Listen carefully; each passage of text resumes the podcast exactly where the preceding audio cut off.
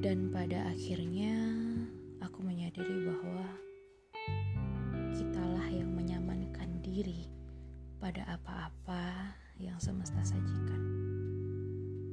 Tak ada jaminan nyaman, malah lebih banyak gerasak gerusuknya.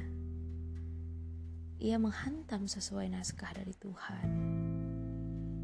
Pelajaran tentang berbagai ilmu hidup, mulai dari meneliti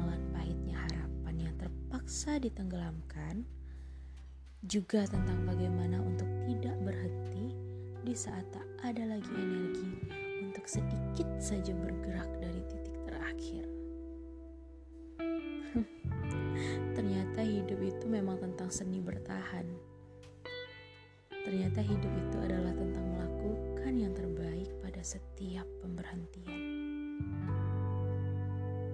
Untunglah Sang Maha Baik menilai prosesnya, bukan hasilnya.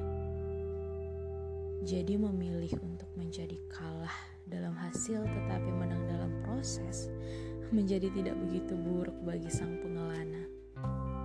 Dan proses pahit manis itu semua terus terjadi hingga naskah itu selesai.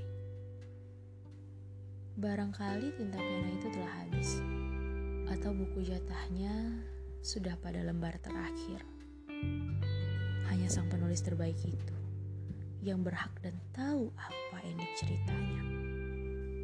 Tidak ada trailer, apalagi spoiler.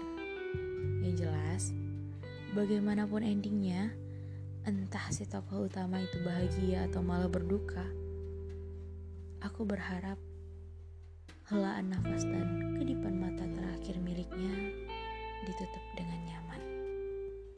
Sebab Jiwa-jiwa yang lelah bertahan pada sisi kanan pantas mendapatkan kedamaian yang abadi untuk akhir ceritanya.